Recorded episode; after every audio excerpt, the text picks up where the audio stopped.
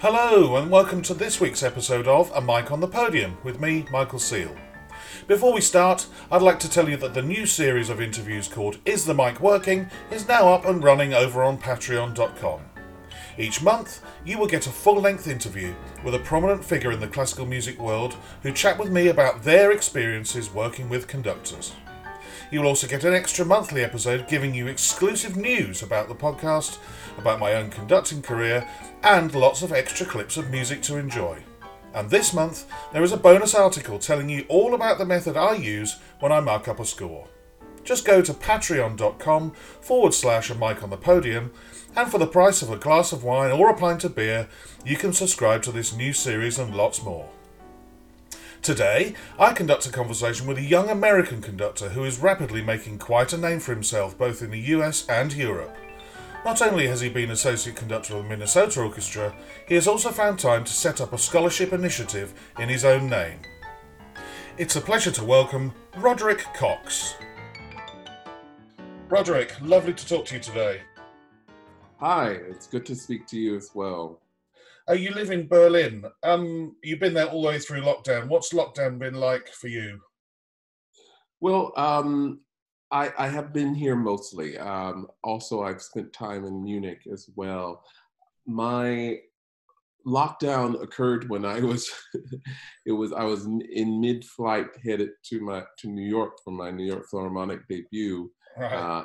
uh, and uh, saw on the plane that Carnegie Hall weren't were canceling and the Met was canceling, and finally about four hours away from JFK, the, the New York Philharmonic canceled. So I just spent two days in in uh, New York and tried to hit, and then headed back to Berlin. I just felt it was probably the best I I go home uh, versus uh, remain in in the U.S. Um, yeah. until oh, this down. What what a shame um, that you were going to such a prestigious concert and it got. I was halfway down the motorway driving to London to go and work with the BBC Concert Orchestra when my my lockdown started. I suppose um, almost the same, though a little bit more on terra firma. Um, and have you been studying scores, or have you been like me? I've sort of been bereft of all of that. I've just sort of stopped learning music for a while. No, um, I have been studying scores, and um, it has it it has gone through many different phases, I must say. Mm. Uh, when I first got back to Berlin, I was still under the impression that this would be uh, a couple week uh, thing, uh, matter, you know, and I mm. we kept we kept hearing stay inside until you and we until we can um, flatten the curve and and so I think for most people we felt or thought that okay this this let's just do this for two weeks and then we'll be back to work. So, really, um, a number of my concerts were still not canceled in May, and I was supposed to go to LA Philharmonic in July. And so, I was studying for these things. And, um, and then when the cancellations uh, were coming in, I would just, you know, have my moment of uh, despair or so, and then continue to um, to try to muster up the energy or inspiration to keep studying for the next thing. Mm. Um, then when they were all canceled, yes, I mean, like I said, it, it, went through phases, and there was a time where I just didn't want to study or listen to any music, and and found myself watching uh, Netflix. So um, this sounds like a very familiar story. yes. Um, now, as as um, I, think for me, it all went into different. I went into different phases. I think the first was a bit of shock and then depression or disappointment, and and now I've entered into a phase of um, acceptance mm. and um, motivation, and and so I've been in in good spirits the past month or so, and and have been have have really taken the time to really reflect on um, the past and the present and thinking about mm. the future and, and, what it may look like. Well, let's reflect. Let's go right back. And when did music first come into your life and in what form? Well, I, it seems, it, it, feels like it's been in my life um, all my life since I was born, but not in the form of classical music. Um, mm. my mom was a, a, a singer, and she was a, she grew up in the church um, and had a, a, female vocal group and and sang in the choir and on the praise team. So very much in in sort of the the gospel realm that was music just always playing in in the house uh, on the way to school in the morning hmm. she would off instead of an alarm clock it was often music that she would turn on to wake my brother and I up and I still remember um, you know Saturday mornings I, w- I would be so annoyed because this would be playing around the house and so that that is where I first witnessed the power of music. I would always go and sit in her, sit in the choir rehearsals on a Friday night and at the performances, or I say that when my mom would sing, I was her, I think her toughest critic, but also perhaps her biggest cheerleader. Um, and and so later did I start to, I, I, think I got a keyboard for Christmas and was um, was playing music by ear um, before I finally got my own instrument, which was I started as a percussionist and then uh, switched to French horn in high school because I was just so fascinated with the, the, the instrument and what it looked like and what it sounded like, and there, that there were so few uh, people in the band that played the instrument, and so those were some of my early experiences with music. Well, I think um, somebody I know who was a horn player at the Halle uh, Orchestra in Manchester, um, who now uh, is a presenter and uh, educator, he said to me that he, he his first experience of going to of music was going to a concert that his brother was playing in, and he hated the whole thing. But it was the shape of the instrument of the French horn at the, at the back of the orchestra. He said he said to his mum dad, "I hate, hated the whole evening, but please can I learn the French horn?" Um, so I wonder whether it's you know the the shape of it, the the fact as you say that there are only four people doing it or five, uh, depending on um, whether there's a bumper or not. Um, yeah, it's uh, it's funny how you're drawn to instruments, isn't it? Yeah, so the, I mean, it is an amazing, amazing instrument, and I think the the overall feeling of of how it vibrates through the room and and how it the reverberation of off the walls and everything it just is just it i thinking about it at this moment i i miss it but i perhaps uh, it, it's a great instrument for conductors to learn because they learn how to play in the woodwind family, how to play in the brass family, how to play even in the string family, because the horn line is often um, coupled with with the cello and so forth. And and transposition is good, but also yeah. is it's not the most practical because it's one of the hardest instruments to maintain if you're not playing it every single day. Mm. Uh, and so, as a conductor, when you're on the road and you're traveling, it's just nearly impossible. I don't think I know any conductors who were horn players. You know, I think Esa-Pekka Salonen, Donald Runnicles, I don't think any of them actually play the instrument anymore. So I envy the people like um, Osmo Vanska who can take his clarinet and take it out and play it here and there and uh, and people who bring their violins and everything. Um, it's it's a much easier. Um, they they have a much easier task in in maintaining those skills. So I'm assuming, uh, being a French horn player, you would have played in high school orchestras or youth orchestras, um, uh, summer camps, music camps. Is that true? Yes, exactly. And this would be where you first encountered conductors um, at this stage, was it something that was of interest to you, or was it something that came much later? Well, my first interest uh, in conducting was not in the arena that I am doing now. I, I was very, I, growing up in Georgia, which is the South, and and um, the South is very big on football. And mm. when you have football, you have uh, marching bands. And so I love participating in the marching band. And my first idea of, of being cool as a conductor was being a drum major. I wanted to be a drum major so bad. Uh, and when I actually went to college, I, I won, finally won the drum major audition. Uh, and the second year I lost. They didn't give it to me again. And so it, it seemed as if my quest to get on the podium was was quite um, was quite tough, was quite hard. Um, but I started studying conducting independently after taking a couple courses in undergrad hmm. uh, in Georgia, and begged the teacher to let me come for individual lessons. Um, and when I was deciding to get my master's degree, I was trying to decide if I want a master's in music education or or or conducting. And I realized that if I got a master's in music education, I would spend most of my time doing research and writing papers versus actually um, being in an ensemble and working and performing. And so I chose conducting.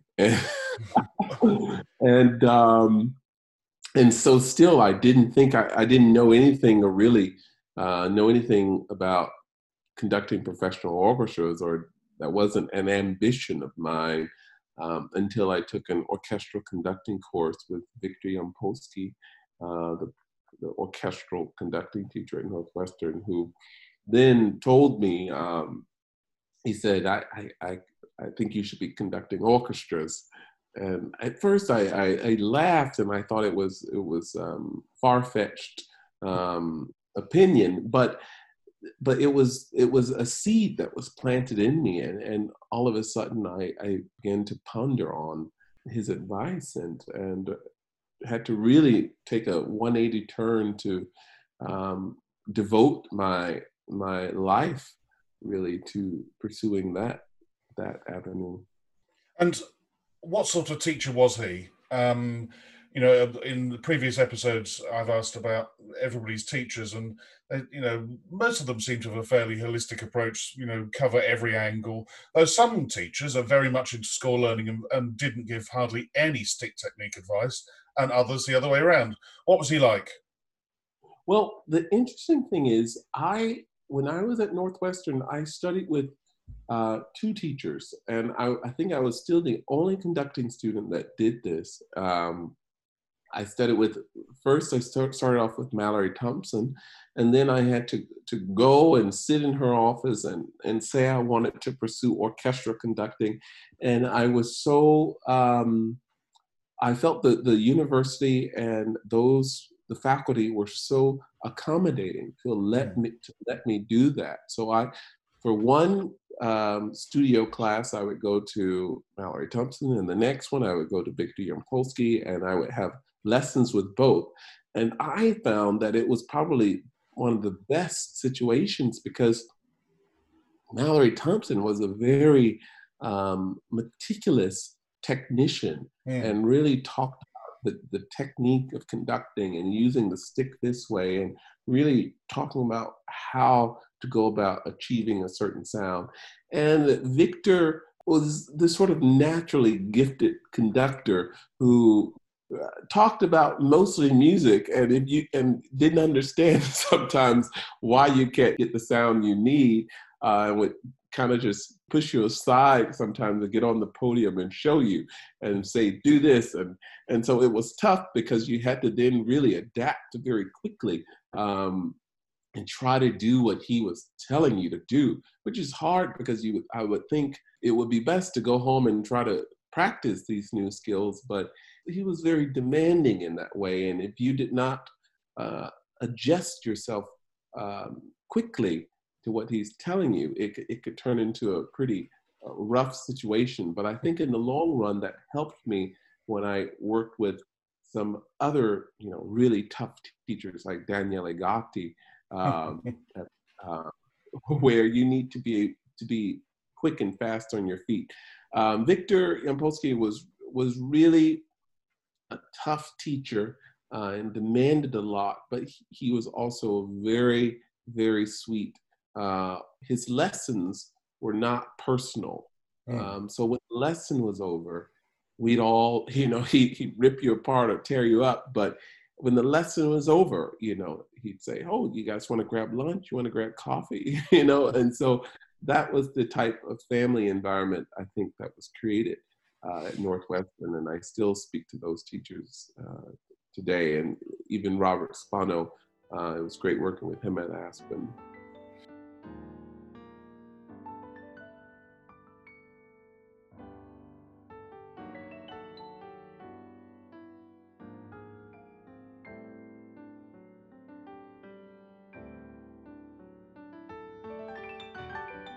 So you said you you met uh, Robert Spano at Aspen, um, and you got a prize there, didn't you? Well, when I left Northwestern, I went back home because I didn't have a job yet to Georgia, and luckily Atlanta. I, am from Macon, and luckily, luckily Atlanta is just you know 90 minutes away, and so I believe I first met Mr. Spano when I asked to come observe uh, rehearsals at the Atlanta Symphony. Mm. Um, and of course, it was a dream to go to Aspen, but that didn't come until a couple years later, until I was finally accepted. Um, and when I was there, I mean, it's it's it's, a, it's an amazing place to be. And um, I was supposed to go back as a guest conductor for the first time in seven years since I uh, was there as a student. I was supposed to go back uh, in a couple of weeks, so it was a, a bit um, a bit disappointing. And um, I'm looking forward to getting back there next summer. Uh, I've played for Robert Spano ooh, at least on three three occasions, and he comes over as being such a lovely guy. And I'm assuming he was the same when you were observing rehearsals and when he was teaching and mentoring you. Is that right? Yes, I mean Mr. Spano is a, a great teacher and um, great teacher of conductors, which is which is hard. Mm-hmm. Um, a lot of conductors are not necessarily good teachers um, of conducting, and so he's a, a, brilliant, brilliant, brilliant man, and um, and yes, it was it was I, w- I worked with him twice because I did get the the Harth Prize, uh, which allowed me to come back for one other season and uh, work with him. Um, uh, you just mentioned Daniele Gatti, and it was it was the masterclass that you did with the Concertgebouw Orchestra and Daniele Gatti where you first came to my attention because uh, I loved those um, masterclasses. There were two sets with Daniele Gatti, and there's just been one with Ivan Fischer. Um, mm. I'd love to touch briefly on that before asking about, you know, going on into guest conducting in competitions. Um, how did that come about? How did you find it? What was the experience like? Because for those who haven't watched them yet, and I really can uh, highly recommend that you find them on YouTube, they're wonderful masterclasses and but at the time they were streamed live on Facebook, so there were you know big big audiences. What was it like? Tell us all about that experience. Well, I must say this the most recent one I, I didn't really watch. Uh, I, I don't think I really could, uh, but I was definitely, definitely um, rooting for those uh, young conductors up there. Yeah. I would say it's an absolutely amazing ex- experience. It's a humbling experience. Um, but it's a wonderful experience for for growth and development and mm. to work to work at that level to work um, you really have to stretch yourself uh, as a musician as, and as an artist and it's sort of like a, a checkup to let you know where you are and where and what areas you need to grow in or would like to grow in because at that level of working with an orchestra like that and working with a teacher like that um, he wants you to and they want you to uh, dig deeper dig deeper into the music uh, find its meaning find a, a, a, sincere interpretation that is um, grounded in uh, your intellectual understanding of the music and how you convey that to the musicians. Um, it, it, it's it was tough, of course, doing that in front of an audience, in front of an orchestra, trying to lead, but also try, having to follow and receive instruction all at the same time. Um, conducting master classes are weird, uh, are a weird dynamic in that way because when you're on the podium, podium, yes, you're supposed to be the person of authority in the room or exercising authority and yet that's chopped down by the uh, by the teacher, and you're told what you don't know or what you're doing wrong or what you should be doing, and then you have to channel again that authority to try to um, um, to lead the orchestra.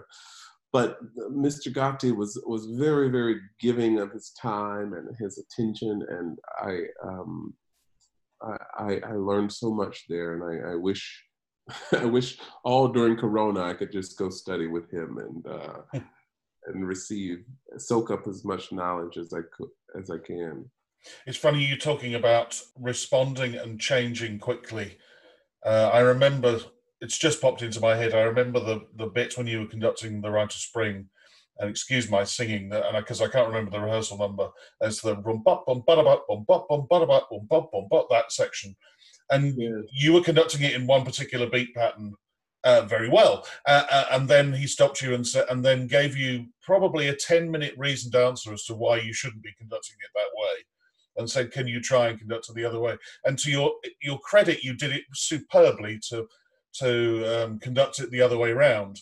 Um, I've done exactly that thing because I conduct it one way, and then I had to rehearse it for another conductor who conducted it the other way, and I it I really struggled. So how you did that on a you know what on five minutes notice was wonderful. Um, that's the sort of thing you're talking about, isn't it? Where you're stood there, you're conducting, you do your thing, and then he stands up and says, "No, you know, have you thought about doing it completely the reverse?" What was well, that like? I mean, you handled it so well. You were so cool about it. Well, I, I have to say that was a very, very scary moment because uh, uh, something like the Rite of Spring is, I think, something that's also you you build up muscle memory for. Yes, you do. Yeah. Uh, because of the mixed meters, it, the way it sits in your body, um, it never occurred to me uh, to conduct it the way he um, he instructed me to. And actually, I've studied it. I've studied the piece with with several teachers, and they've never ever told me to do it that way. Mm. And so, yes, that was a tough moment where I had to really just just um, adjust quickly, and and the cameras are on you, and so I, that's why it's important to go to going into um, a masterclass at that level in your studies or in your career, um, you have to have the chops, um, the technique and the chops to make those adjustments um, quickly. And uh, I think so that's why a number of the conductors who, who, who, who are chosen to go, you know, actually have a bit more experience maybe at the early part of their careers versus studying in, in, in university because you you need to be able to do that. But it was interesting because he he really chopped me down to size uh, during that session, and then behind um, we have sessions off camera, mm. and I was telling him, you know, Mr. Gatti, I really think that you know if you look at this and you look at that and the bass drum and and then look at how Stravinsky likes to juxtapose the, the strong beat against the weak beat, and and I think at that time I looked, I turned to others, uh, other other source materials in in the in the piece, and actually convinced him that my way was a legitimate way, and he said to me, "Well, why didn't you fight for it? Why didn't you go after it up there?" And I was like, I said, I don't. I was thinking, I don't think I don't think the best time in front of the Concertgebouw, in front of a live audience and uh, a live stream around the world is the best time to um, push back against, you know, a maestro in a master class. You, I think, is to, to listen and try to do what they're telling you. Oh, that's wonderful, wonderful story. I, well, you, I think you've probably alluded to what my ne- the answer to my next question, which is and so going on, which way do you conduct it? The reason why I'm asking the question is at the time I was learning the Rite of Spring for the first time. You know, um, I, it had just never come around. And that particular spot had given me real mental torture as to which way around to do it. And so I watched what Gatti said and I do it his way. You know, what do you do now? Well, I haven't done it since then. Uh, and I have to look back at the score and look back at the video and see. I think there were a couple things that I perhaps did agree with with what he uh, spoke about. But uh, with the main part there at the beginning of mm. the glorification of the chosen one, I I think it's it's too easy uh, to conduct it a three plus two boom jump uh, Yeah. with the with the hand coming down that that way. I think in thinking of the music being something that's quite primitive, that's quite grounded, that that um, that jolt from the orchestra uh, should be jarring and should come off of off of the beat, and that you should be with the timpani. So boom cha ba-da-da, boom cha ba-da.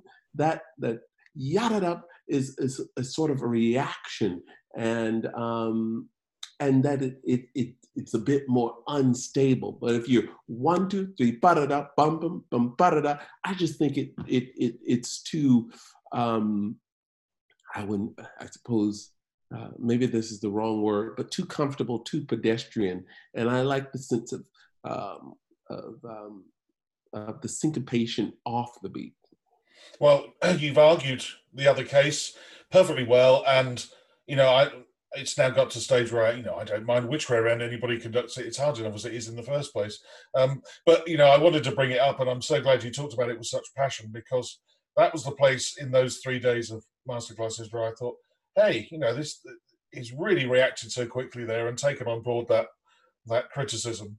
From there, how did things progress? Were you already uh, entering competitions? Had you got an agent?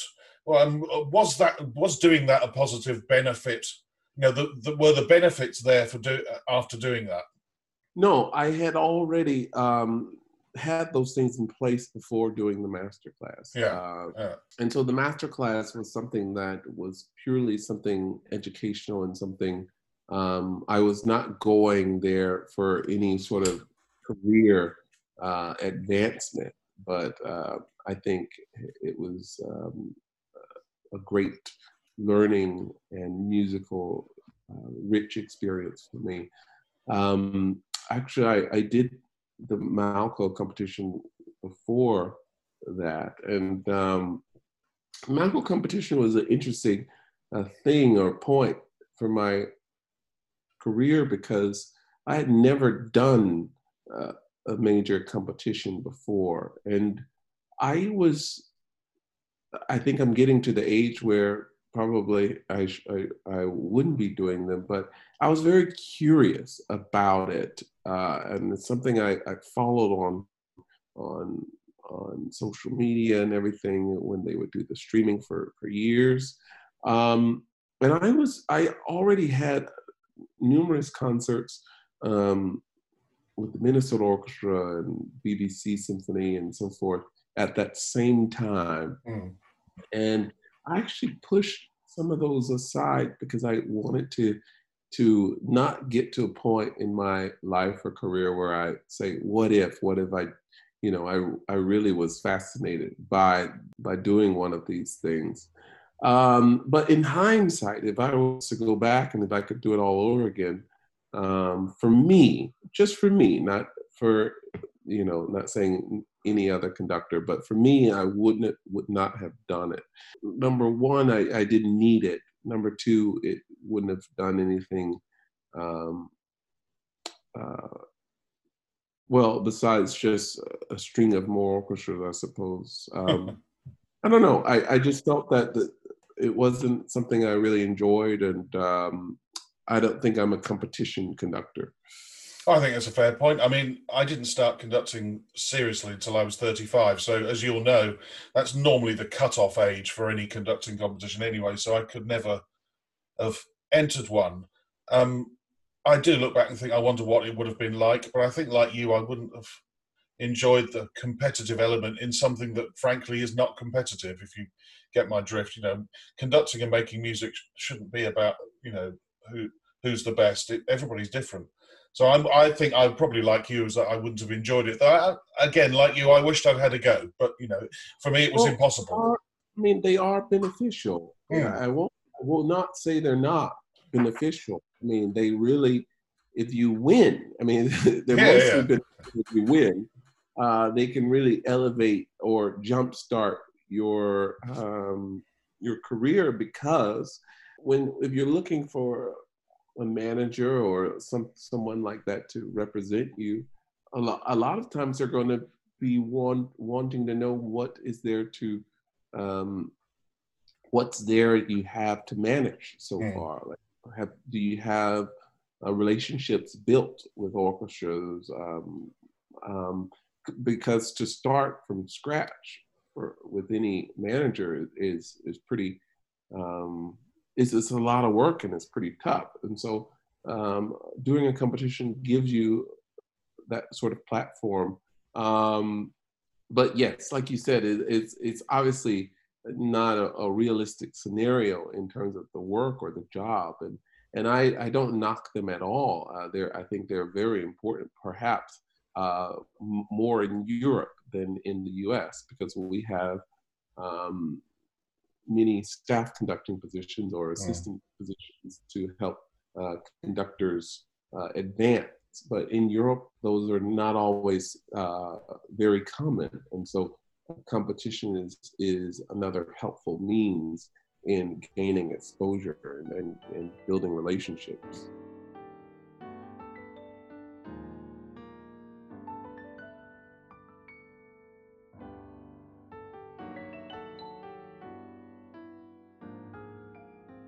I spent some years as assistant conductor and then became associate conductor with the CBSO in Birmingham. You, from 2015, did the same thing uh, a year as assistant conductor and then associate conductor with the Minnesota Orchestra under Osmo Vanska. Now, I ask this because every orchestra is different. Were you assistant conductor to the, to the orchestra or were you assistant conductor to Osmo Vanska? Because often that can make a big difference. And what was your relationship like with both the Minnesota Orchestra and with Osmo? Well, I was f- f- first and foremost an assistant and associate conductor to the orchestra. Yeah. Um, Osmo is a, is a is a is a person who is quite independent and is able to work and and do a lot of things uh, on his own. And and so uh, he didn't re- he didn't necessarily need me around him all the time, which Yeah. is which is which is good. Um, I was able to observe and and learn from him a, a great deal. Um, when I went to the Minnesota Orchestra, I, I think I only liked one or two Sibelius symphonies, and now I think I like I like all of them, and I'm surprised at that because I still remember um, before that time I was thinking I don't get what the big deal is with Sibelius Five. I don't understand why people like that piece, uh, and now I'm I'm dying to do that piece again. I've only done it once, and but I think that is how the, our relationship with music evolves and change. And sometimes a piece comes to you at a certain part or a time in your life where you feel like you you have something to say about it. But um, I was more more hands on with the orchestra, and I got to conduct uh, quite a bit, which is important. That's one of the most important things that Mm. I had opportunities with that orchestra. Um, sometimes it's not just good to have a, a powerful uh, assistant or associate conductor position with a with a large orchestra. It's about how that position is carved out inside that uh, institution. What will you be doing? What will you be conducting? How will you be connecting with the community? And so I got a chance to do some pretty um, some pretty big concerts there, and that um, not only helped you helped me grow musically, but gave me a bit more responsibility and uh, helped me also get from under the Minnesota Orchestra and advance my own career because I think the, the the big risk is is getting stuck in one of these positions for for over uh, three years. Mm. Well, I mean, I've been stuck in mines for 15 uh, as assistant or associate, but that's basically because I was a player there for 22. So I have a deep loyalty with that orchestra. So I don't mind being stuck there. Um, but I do take your point. I think there, there are definitely things that you know Exactly. you, take you take you take from it what you take from it. And you know the great thing about assistants uh, or associate jobs is that it's not just about doing your community concerts and doing your big projects. It's observing the music director, it's observing the guest conductors, it's finding out what's what the bad ones do as well as the good ones. It's also, you know, getting in the coffee queue with the players and asking questions and, and you know that sort of stuff. Wouldn't you agree? Yes, and Michael, I like um, to, to go back to your point. It's also about what your um, what are some of your your ambitions in the sense of um, I think one of my predecessors at the Minnesota Orchestra, Sarah Hicks, she started off as assistant conductor and, and really found her niche in that in that ensemble, and now is principal conductor of, of uh, Orchestra Live, their whole their whole pop series, and mm. and you know some of my friends uh, who are assistant conductors uh, stay for much longer and actually establish uh, their own separate series in those orchestras and and really branch out in in different ways. Um, for me, I think, uh, and again with the with the orchestra you're working with, uh, for me and the Minnesota Orchestra, I think it was the understanding that uh, we want you to stay for two or three years, and then we want you to to go and and uh, be independent and do your own thing. And um, and so with that understanding, I um, and and that's been great because then I, I yes I've been able to to travel and and start to um, find my own path. Mm. Well, the next thing I was going to mention, you're very, you're very good at leading into my next topic, Roderick. um, the next thing I was going to mention was uh, I've called it on this podcast the hamster wheel of guest conducting, and the reason why I've called it that is that sometimes it's difficult to get off, but actually hamsters do like getting on that wheel, and they love running and doing it. I know we all love guest conducting and flying around and doing weeks there, and you know, looking at your CV, you've been to an awful lot of orchestras. Um, how were those first dates? Um, did you enjoy that? There's a special sort of frisson about turning up to an orchestra on a Monday morning for the first time. How what was it like for you? Um, I have to say I'm always nervous. Yeah, Michael, I'm always nervous. Uh, going to an orchestra for the first time, and uh, especially before the first rehearsal, I'm always um, it's exciting, um, but it's also a bit nerve wracking for me. And so I remember uh, Bob Spano. I don't know how much of this is actually true, but he said to me, he said, "I'm I'm nervous before every rehearsal," uh, and so some of us just respond a bit differently. But I, I think it's it's a wonderful privilege, it's a wonderful honor, but it, it is a lot of first dates that you're mm. going on and and so unless you really like to date and I know I have friends who really like to go on dates for uh, um, uh, during their lives, um, then it can be great. Um, I, I, I, like to I like establishing relationships, and so uh, going back is always is always um, a better situation. I think. yes, I, agree with you there. Um, yeah, I'm the same. I, New York's I'm as nervous as hell the first time. Um, you just put that beat down and you don't know what's going to come at you. Yes, exactly. um, 2018, you set up the Roderick Cox Music Initiative. Um, I'd love you to tell us what inspired you to start that. How does it work? How does it run? Um, and how's it been going for these two years? Well, it stemmed out of my own childhood um, when I, um, I, uh, growing up in Macon, Georgia, it was never, it never crossed my mind to become a professional uh, musician. Um, and we didn't have much money for, for lessons, uh, let alone buying our, my own, an instrument for me to play on. So when it came time for me to go to, to college, uh, a French horn is it's not as expensive as a good violin, but it's still expensive mm. um, for uh, a single parent household. And so, um, a local foundation called the Otis Redding Foundation, uh, named after the late singer uh, who passed away in the 60s, his widow um, bought me a French horn, no strings attached. All I had to do was send in my grades each each semester, um, and that was that just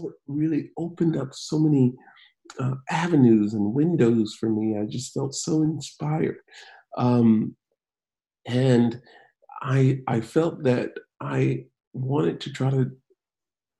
It's not enough to to say to young people, oh, you can become a musician or, or, you can become a professional conductor and you can do this too um, you have to also figure out ways to help other young people uh, who are who are need a helping hand to, to realize their dreams. And so when I was uh, at the Minnesota Orchestra, I was very um, privileged to have established some great relationships there um, to where we decided to set up this initiative. There was a, a board of, of, directors and myself, and uh, and it and I was surprised how wildly successful it, it has been in just one year of raising over a hundred thousand dollars and and um, and we partnered with two local music um, programs in the Twin Cities, Walker West Academy and MacPhail Music Center, and um, through those academies or, or centers, uh, we've selected seven uh, young people, young string players uh, to to help and to give money to to help them pursue their dreams. So if it goes if it goes to them buying a new bow, to being able to study at a at a summer camp, those are things we we do. And, um, during Corona, I've been able to link with those uh, young musicians via Zoom and just talk to them about you know what their journey and and how they're coping with um, with coronavirus and and how are they staying inspired and and and um, telling them that um, the the will to practice is is is also hard for us professional musicians right now. and so whatever feelings you might have, they are valid and understandable. Um, but I also gave them some some inspirational uh, news in, in, in knowing that uh, even at the very top, um, some of my great friends who are concert violinists, they're spending this time to work on their vibrato or work on their their their bow stroke or try out a new violin. And so the foundational things that young people are learning, um, becoming a great musician is is is not a destination, but it's a journey. And um, and so also uh, there is a mentor, a mentorship um, part of the of the initiative that I try to engage in. I think that's wonderful. Um, people need to know that musical instruments are not cheap, and just because you come from an underprivileged background uh, where you may not have your parents may not have the money at all to, to help you, you know, they may be able to just about to afford lessons, but definitely cannot buy an instrument. I think that's that's superb it's so difficult to do if you cannot afford an instrument, and I think that's wonderful. Right? And to help with mentoring, um, uh, yeah, I, applaud you. Hats off and bravo, and and uh, and long may it continue. Thank you, thank you, Michael.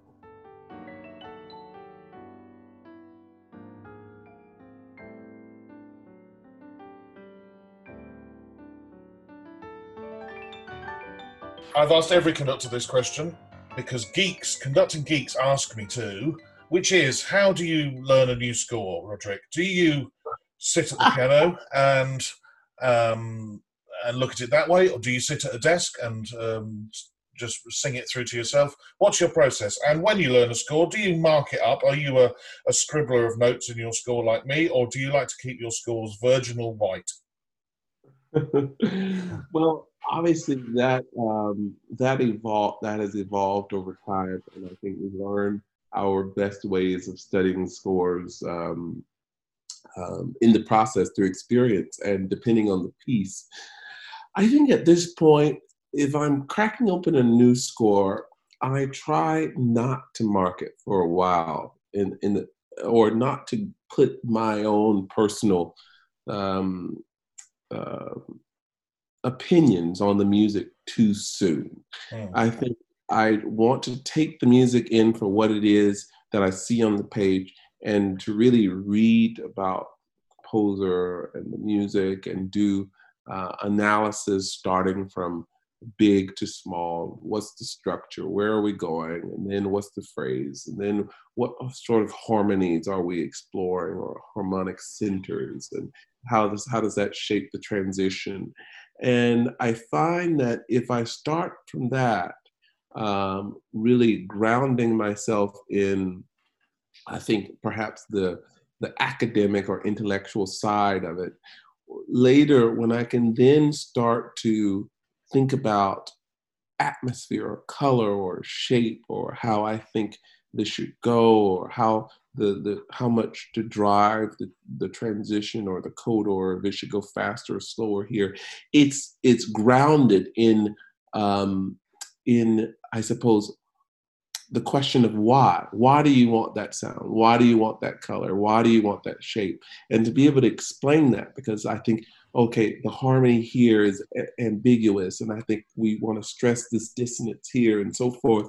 That just really helps focus my emotions because I believe if you approach our music, classical music, from a purely emotional side, I find that emotions change. Uh, all the time and they change um, they're fickle things and so how you know your tempo that day may be a little bit different than this day and you have to wonder and then you're actually losing time because you're trying to figure out well i thought it, i wanted it this way but maybe i want it that way well if you can figure out okay what you're actually going for and you and you have that down um, then it makes it a bit easier. So I write a lot in my score. I, I, write a lot of facts. I write a lot of stories sometimes if there's a story, um, because that storytelling is important. It's not just about you need to get to the point to where you can tell the story of the piece and not just the fact that we're going from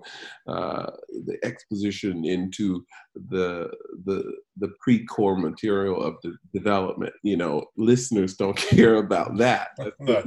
Way. Um, i'm not a pianist and unfortunately um, and i just and so i have to work on that. But by and large i don't sit at the at the piano for a long time and work through a score. I'll work through harmonies and and small things like that at the piano, but I have to work visually uh, at the desk in trying to put a, put as much as, of it uh, in my head in terms of the big picture. Um, but the time I spend at the piano is really getting a sense of uh, of the harmony and uh, maybe an obscure line here, um, but I'm not gifted to the point where I can just sit and play through a whole score. I, I wish I, I wish I had that skill. Roderick, it is 10 questions time, and therefore I start with what sound or noise do you love, and what sound or noise do you hate? Oh, oh, oh. that is weird. Uh, I love the sound of um, when when Serena Williams hits hits the tennis ball. uh, I hate a ticking clock when I'm sleeping. If you had 24 hours free, what would you spend it doing? Ah, well, I suppose I would spend it uh, at the beach with friends and um, lots of drinks and mar- margaritas and frozen drinks and a spa, a spa day. Who would be a favorite conductor of yesteryear? Hmm, Carlos Kleiber. You've joined the gang. There's loads of people who say Carlos Kleiber. In fact, a useless fact of today, it's his birthday today. I wonder whether you knew that. Um, yes, yes, I saw. And again, you can have more than one. And who would be a favourite current conductor? Mm, that is so tough, depending on the repertoire and all of that. Um, oh, that's okay. Uh, Yannick, uh, Daniele Gatti, uh, Daniel Harding, um, um, Fabio Luisi, um, Oh, and Andris Nelsons, of course. What is the hardest work you have ever conducted? The John Adams saxophone concerto. Wow, why? it is it is a wacky, wacky score. It's crazy hard, crazy difficult for the orchestra to play, and um, there's so many meter and um, meter changes and such that are really out of out of the normal rhythm of your body. It, uh, it was it it was a stressful stressful score, but yeah, it was a stressful score. have you ever conducted a, a, short ride in a fast machine? I have not. Um, that... Well, I've conducted it. I think thirty six times. Um, because mm-hmm. over here in the UK, it became very popular because the BBC listed it as one of 10 essential pieces you had to listen to. So every orchestra played it. And you would think, having conducted a five minute piece 36 times, I'd be able to get anywhere near conducting it from memory. Well, I can't. And it's exactly the same reason. There's many meter changes, but they don't seem to make sense to me in, in that regard. So I, I just cannot conduct it from memory. I can conduct it very well, but I can't conduct it from memory. I still find it really hard. Take that and make it 30 minutes. When travelling abroad to conduct, what item could you not leave home without? My Bose headphones. Uh, are they noise cancelling? Yes. I agree with you. I think they're essential travelling items and even essential hotel wearing items at times. Exactly. What is the one thing you would change about being a conductor? Hmm. Um, maybe the clothing we wear. Mm. But then, as yeah. conductors, we sort of can wear what we want to a degree, I suppose. To a degree, I think it could be a bit more. I think as musicians, we're like one of the only art forms or or things that just still wears the same thing. Uh, even even basketball players and tennis players have changed a bit. What profession other than your own would you like to attempt? Well, okay. Um, I would have loved to be to have been uh, um, well, it's still in music though, but a, a, a cellist, a uh, maybe a, a, concert cellist, a solo cellist or something, or um, I don't think I ha- would have ever had the skill to do it, but oh, I would have loved to be a professional tennis player or um, maybe a surgeon. If the world was to end tonight, what would be your choice of final meal and drink? Well, it would need to be a ribeye steak, mm. uh, a, a, wonderful ribeye steak uh, with an Argentinian Malbec. Mm. Uh, think that would be great. Have you ever been to Buenos Aires, Roderick? Yes. Yeah, so, like me, you probably thought you'd died and gone to heaven. True. Uh, and I also went to Mendoza, which was uh, oh. fine country out there. It's just very hard to beat. I'm just always looking to try to get that again. that that is one of my bucket list things to do is to go to Mendoza. So I'm very jealous. Roderick, I've had a wonderful hour chatting to you, and I hope to see you soon in the future. Thank you, Michael. Take care. Stay safe. A Mic on the Podium was devised and produced by Michael Seal, with music by Ben Dawson. Next time, I chat to a conductor who has been principal conductor or music director in the United Kingdom, Sweden, and Finland. During my career as an orchestral violinist, I would guess that I probably played more concerts under him than anyone else.